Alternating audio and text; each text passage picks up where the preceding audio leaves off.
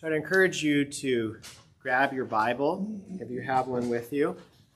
If you don't have a Bible, you, you can turn the page to page 8, uh, or actually, no, it's still on page 7. Um, page 7, you'll see the, the, the, sermon text that we're going to be looking at today. Uh, this is verse 13 and verse 14 of Ephesians 1. Ephesians chapter 1, verse 13 and 14. Now, you remember that Ephesians is a letter that was written by a man named Paul to Christians living in the, the region of Ephesus on the uh, western coast of what is modern day Turkey. And that this is a general letter speaking to Christians throughout the ages, a letter of great encouragement to strengthen us in life. And over the past three weeks, we've been looking at verse 3 through verse 14.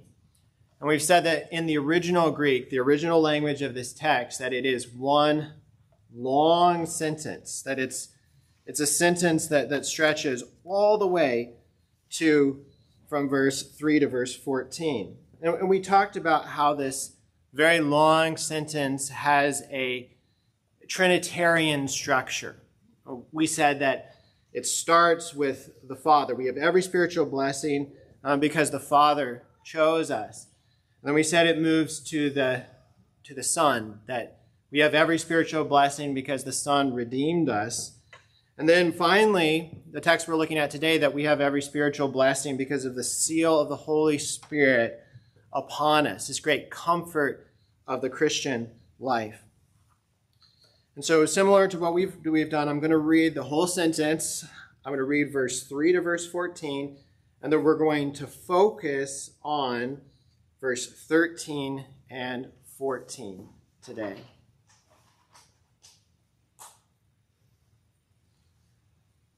Blessed be the God and Father of our Lord Jesus Christ, who has blessed us in Christ with every spiritual blessing in the heavenly places even as he chose us in him before the foundation of the world, that we should be holy and blameless before him.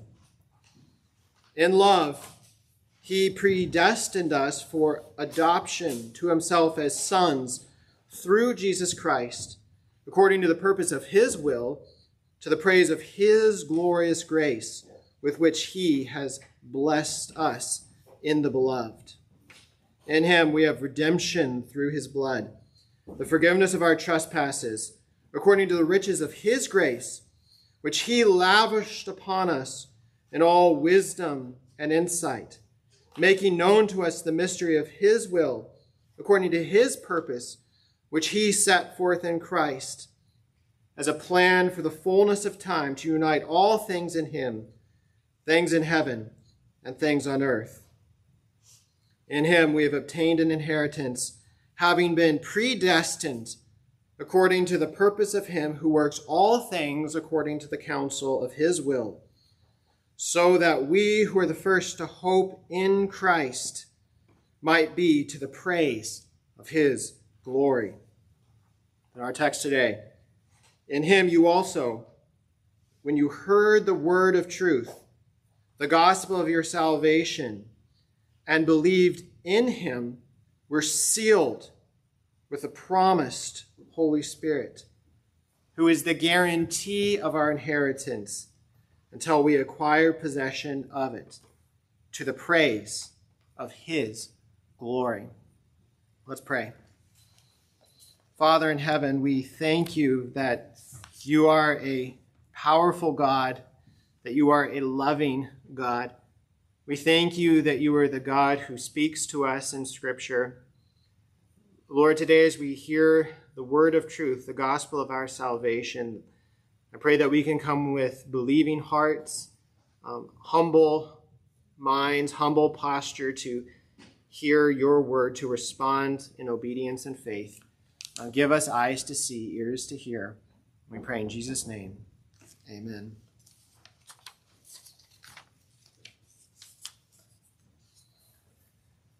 Some of you may be familiar with the Johnny Cash song, uh, your own personal Jesus. And it's a, it's a great song if, you're, if you know it.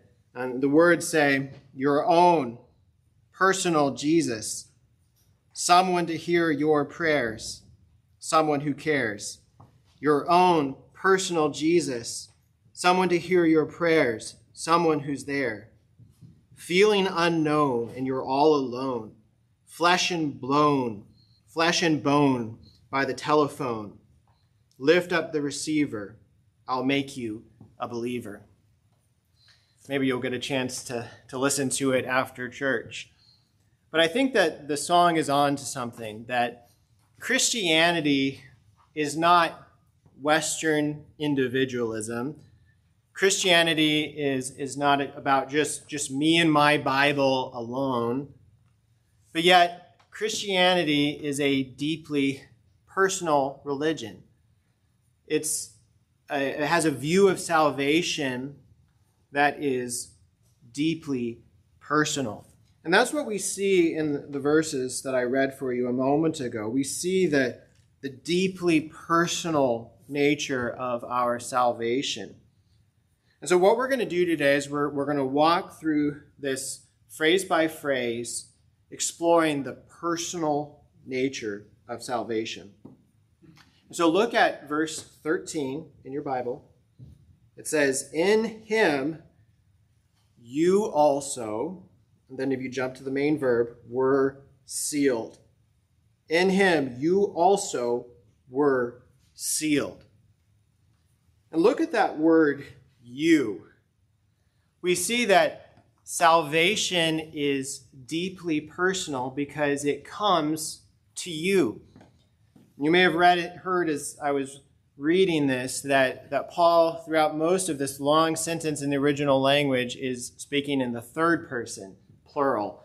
He's saying, We have obtained an inheritance. We have redemption. We have been predestined. But then here, suddenly, he switches gears from the, the first person plural, we and our, to the, the second person plural, to you or you all. And he begins to address the Ephesians directly. And you say, well, why does that matter? What is the significance of changing from, from we to you? And in a way, we can be personal when we speak of we are going somewhere, we are doing something as a family. But sometimes we can we can use the word we in an impersonal way to distance ourselves from the situation. Think of when you're talking to your spouse and you say, We really need to start turning the lights out in the rooms. Uh, you're, you're, not saying, We both need to do this. You're saying, You need to do this. And you're, oh. Or uh, you, you could think of, you go into your job and say, I think we really need to, to focus and work harder on this project. You mean you need to work harder and, and focus on this project that, that we can, can distance. The we, who are Who's the we? But then when Paul sw- switches gears to you, he's saying, no, this is not abstract. This is not we generally as the church, we generally as the people of God, we generally as humanity. No, the, the blessing of the Christian life is for you, for you as an individual person. It is deeply personal. And that's something to think about as you are here listening to the Word of God.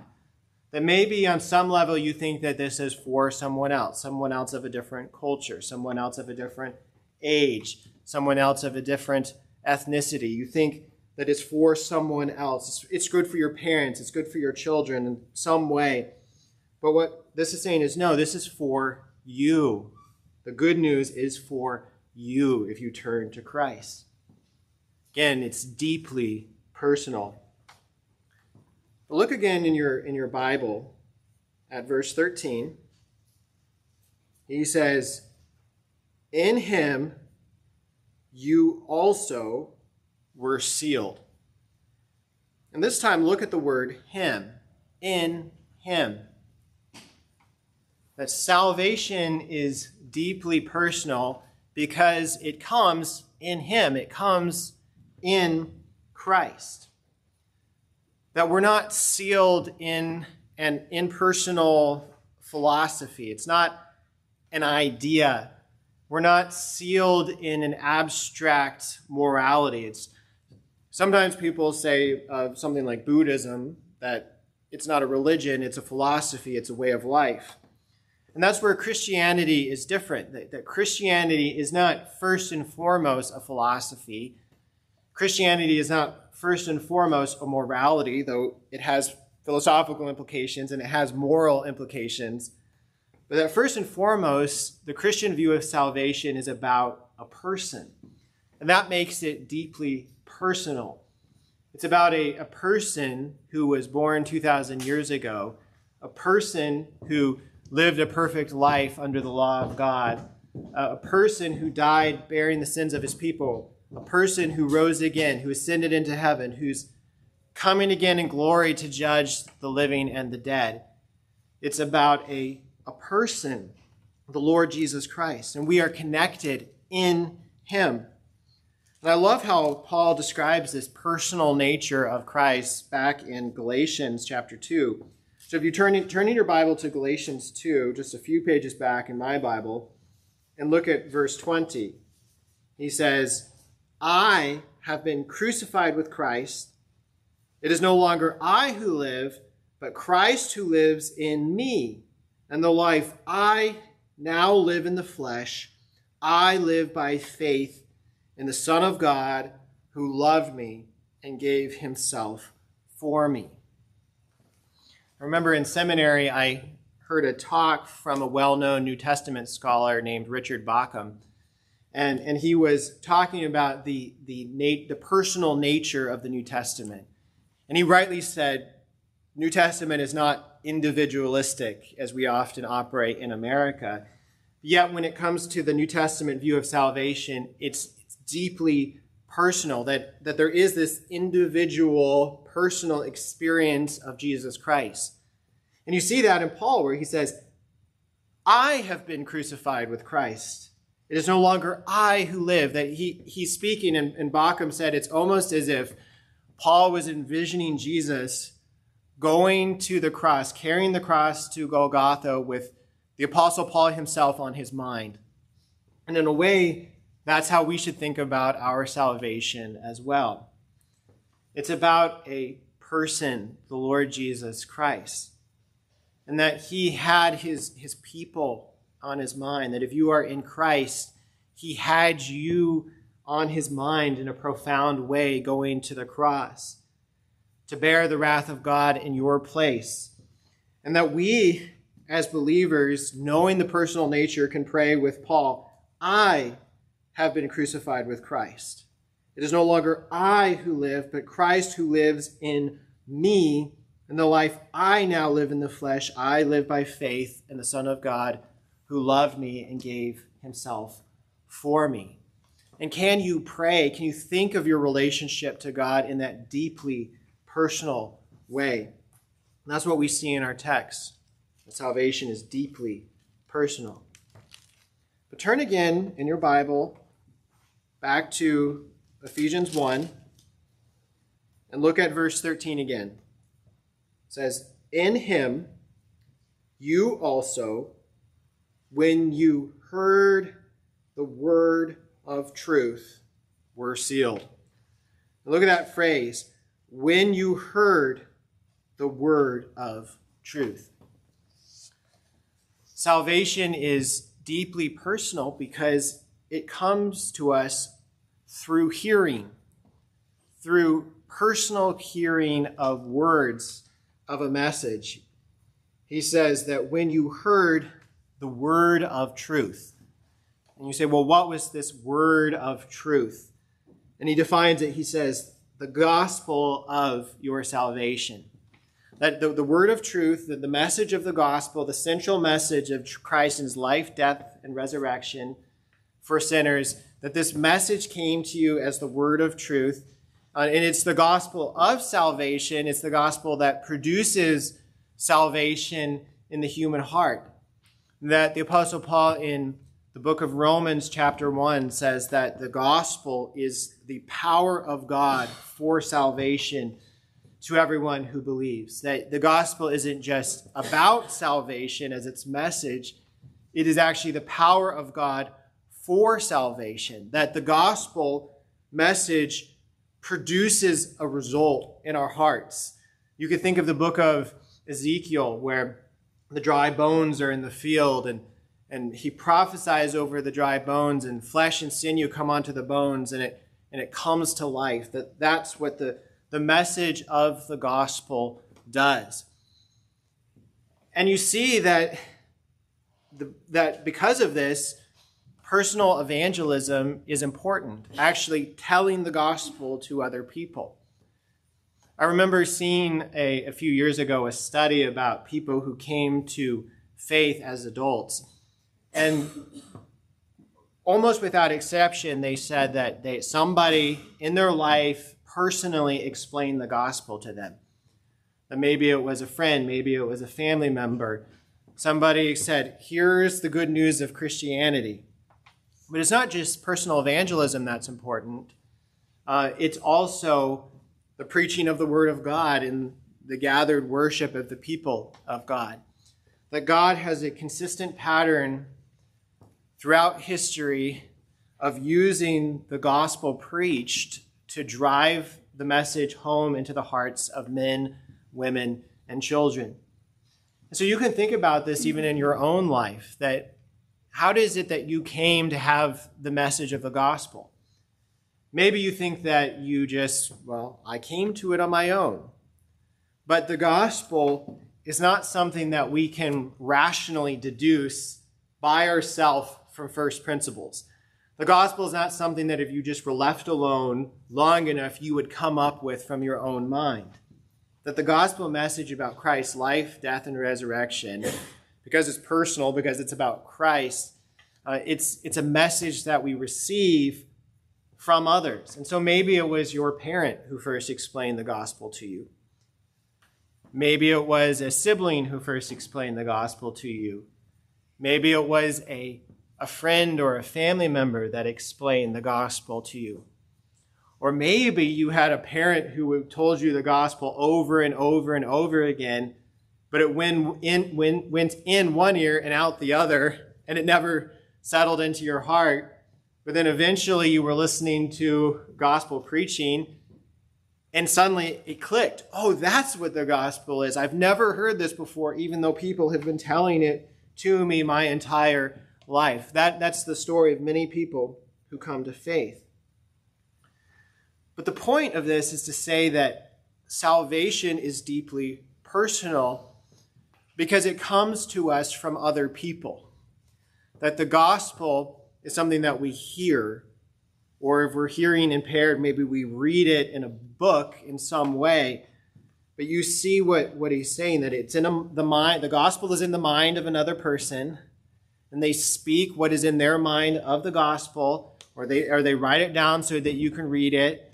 And then you you hear those words, it enters your your your mind, and then eventually it settles down into your heart as the power of God for salvation. It's it's a personal message that comes to us. It's deeply personal. Look again in your Bible though at verse 13. He says it says in him you also, when you heard the word of truth, the gospel of your salvation, and believed in him, were sealed. So, salvation is deeply personal because it's also something that flows out of personal faith in the Lord Jesus Christ. It comes through personal hearing, but it can't stop with hearing. Remember the parable of Jesus where he talks about those who, who hear the word, the, the gospel comes to their heart like the seed falling onto soil. And then some soils it hits and it grows up and bears fruit. And sometimes it doesn't. And that is one thing to have the, the ideas into your ear or your mind, but another thing to settle those down into your heart. And that's something that, that is personal that you can't rely on the faith of someone else alone. That maybe initially uh, you are like the, the person who was carried on the mat to Jesus by his friends. And it, and it says that Jesus saw the faith of the friends and then healed the man. And so it's not that the faith of those around us doesn't matter. Uh, we believe that we can present children for baptism on the basis of the, the faith of their parents. But yet, when it comes to salvation, we need personal faith in the Lord Jesus Christ. That when we come to the day of judgment, we can't rest on the faith of our parents or on the faith of our family or on the faith of our church or the faith of our friend group, as much as we can lean on those people for support in hard times, that when it comes to the day of judgment, it's going to be deeply personal because it's the question of our faith in the Lord Jesus Christ will come into play. Have we repented and trusted in Christ? And so maybe you're at the place where you you've been around believers, maybe you even think of yourself as a believer to one degree, but yet you've never seen your sin, you've never repented of your sin before a holy God, that you've never turned to Christ in repentance and faith, asking Him to be the Lord of your life. And that's the call for each and every one of us is to take personal hold on the Lord Jesus Christ, to hear the word of truth and to believe in Him. That is the hope of salvation, that it is deeply personal. But look again in your Bible, verse 13. In Him, you also, when you heard the word of truth, the gospel of your salvation, and believed in Him, were sealed with the promised Holy Spirit. So salvation is deeply personal because it is rooted, it, it comes with the personal seal of God. God gives a personal seal. And you'll notice that in the, in the language that the, the seal comes when we believe that when you when you heard the word of truth the gospel of your salvation and believed in him were sealed and you'll notice also that there's a, the trinitarian nature of this seal that the, the subject the implied subject of the, the passive verb were sealed is, is god the father. God the father is doing the sealing. And we said that it's in christ that you are sealed in him in christ. And then you say, well, what is the seal itself that we're sealed with the Holy Spirit? That the Holy Spirit Himself is given in the heart of the believer as the seal. And He's not a gift that comes later, as some teach in the charismatic movement. It's not that you believe in Jesus and then over a certain amount of time, eventually you receive the, the Holy Spirit as you speak in tongues. But what we see here is that when you believe, you receive that seal, that mark of God upon you. And the, the image is the, the seal that a king might wear. You, you can think of a, a seal where you put the wax on the document and the, the, the king puts his, his mark into the wax. And then suddenly it bears the official stamp of the king. This belongs to me. This is from me. This has my stamp on it. And I read an article recently that uh, Ford Motor Company uh, ran out of Ford logos to put on their cars. Uh, and so they had finished cars sitting in the warehouse without the Ford logo on it for a time while the supply line caught up. And, and this is saying that that will never happen with the, the, the mark, the seal of God on a believer. It's not that we're, we're completed, we're brought to spiritual life, that we put our faith in Jesus, and then he delays putting his seal, his mark on us.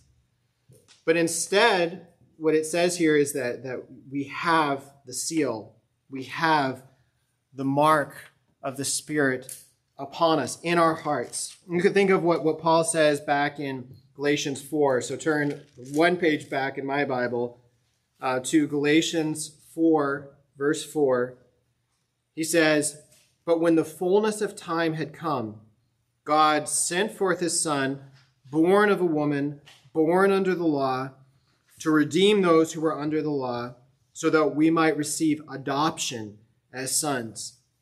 And because you are sons, God has sent the Spirit of his Son into our hearts, crying, Abba, Father. So then you are no longer a slave, but a son, and of a son, then an heir through God. That if you are a believer here today, that you have the seal of God in your heart.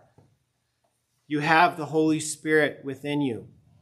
And it's not just the, the omnipresence of God, God is present everywhere, but it is this unique, special presence of the Spirit within you. And you can think about that even in, in this room. I mean, it's a, a, small group of people in a room in Garnet Valley, and if you look around the room, uh, we're ordinary people in the room. Uh, there, there's nothing on the outside that you would see in a person that would say they have the Holy Spirit. And even according to Scripture, it's possible that somebody could falsely profess faith in Christ, claim the Holy Spirit, but not actually have the experience of the Spirit in their heart, in their life. But yet, when it comes to true believers, they have the Spirit. And I know that there are true believers here in this room. And so, if you were to, to look around, that, that there is a unique presence of the Holy Spirit in this room, in this gathering of believers, in the heart of men and women and children. And that's why in Scripture, we're called the, the temple of the Holy Spirit because the, the Spirit of God dwells uniquely in us as the people of God together. And I find that just an amazing truth of the gospel that if you were to strip back the veil, that what is in this room right now would be glorious. Or it also, it's not just glorious, but it's also deeply practical. Uh, look in your Bible at, at uh, Ephesians 4, Ephesians 4, verse 30. We'll get here eventually as we work our way through the book of Ephesians. But listen to what Paul says Ephesians 4, verse 30. Do not grieve the Holy Spirit of God, by whom you were sealed for the day of redemption. Let all bitterness and wrath and anger and clamor and slander be put away from you, along with all malice. Be kind to one another, tender-hearted, forgiving one another, as God in Christ forgave you. And so you see what Paul is saying. He, he's using the reality of this seal to motivate Christian behavior. He's saying, Do not grieve the Spirit by whom you were sealed. That if you have the seal of God in you, if you have the Holy Spirit dwelling in your heart, then we should think about the way we live, the way we treat others. And notice that the first thing he does is go into interpersonal behavior. Let all bitterness, that if you're bitter against another believer and you share the same spirit that's, that grieves the Holy Spirit, or wrath, or anger, or clamor, or slander. He's saying that as believers, if we share one spirit, one baptism, then there should be this bond of spiritual unity among us that, that drives our actions but it's not just our actions toward one another, but this, this presence of the Spirit should also impact the way we think about difficult situations in your life. And that's what we see then as we return to our, our text. So, so look again at verse 13 in your Bible, verse 13 of Ephesians 1. In him you also, when you heard the word of truth, the gospel of your salvation, and believed in him, we're sealed with the promised Holy Spirit, who is the guarantee of our inheritance until we acquire possession of it to the praise of His glory. So, salvation is deeply personal because it also comes with God's personal guarantee. And look at that word guarantee in your Bible, verse 14 the Spirit who is the guarantee of our inheritance. And in my translation, the, the English Standard Version, there's a footnote on the word guarantee. that takes you to the, to the margins, and it says, or down payment. That the word for guarantee can also be translated down payment. And that's what the Holy Spirit is to believers, that He is the, the down payment of our inheritance. That, that God puts Him in our heart as a guarantee that He's going to return and complete the transaction later.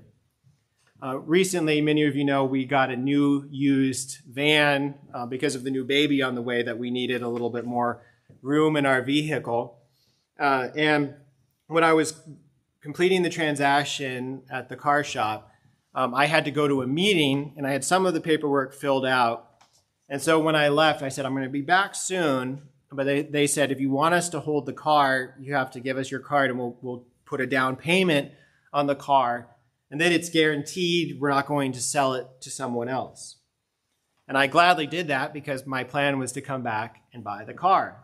And I didn't want to lose the deposit, to lose the down payment.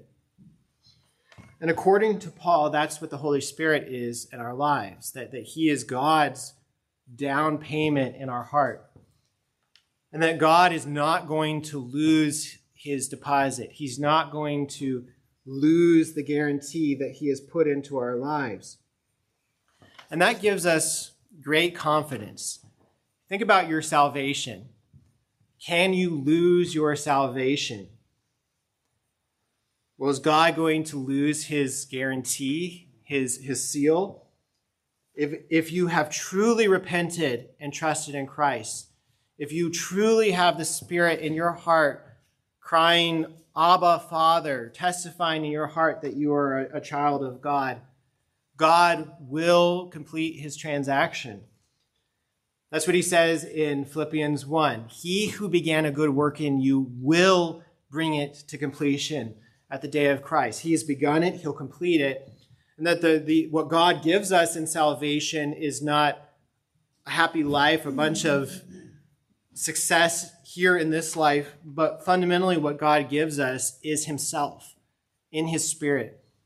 And that what he promises ultimately is himself, that, that there will come a day where the veil is stripped away, where we behold Christ with, with unveiled faces, where we're transformed from from one degree of glory to another. And we know that that's certain because the, the seal of God is upon you. And so think about that the next time you have a, a difficult gathering with family. You have the seal of God in your heart. Your identity is secure. So if there are harsh comments, that's not what defines you. You have God's seal, his guarantee. Or the next time that you're, you're worried about something at work or a meeting or a project that you have to complete, you can have confidence. I have God's seal on me. I, I know I'm secure. I know that God has put his mark on me. This is who I am, that, that nothing in my external circumstances can shake that. There, there may be suffering, there may be pain, there may be difficulty, but yet he, the Spirit, is the guarantee of our inheritance until we acquire possession of it. And then the last thing to notice here is those fi- are those final words in this verse. It's all to the praise of his glory. That's the, the capstone of this long sentence from verse 13, 3 to verse 14. To the praise of his glory. And that's and praise and is ultimately personal. It's not that we we just only worship in the way that we want to worship, but yet it's personal because it's the personal response of our hearts to a personal God who sent a personal Savior to die for us and then put his personal spirit upon us as the guarantee and then calls us to, to personal love and service to those around us. And then we respond in, in personal worship, personal praise, giving all to the Lord, saying, it's not of me, it's fully of you. All I can do is to worship and glorify the God who loved me and who gave himself for me. Let's pray.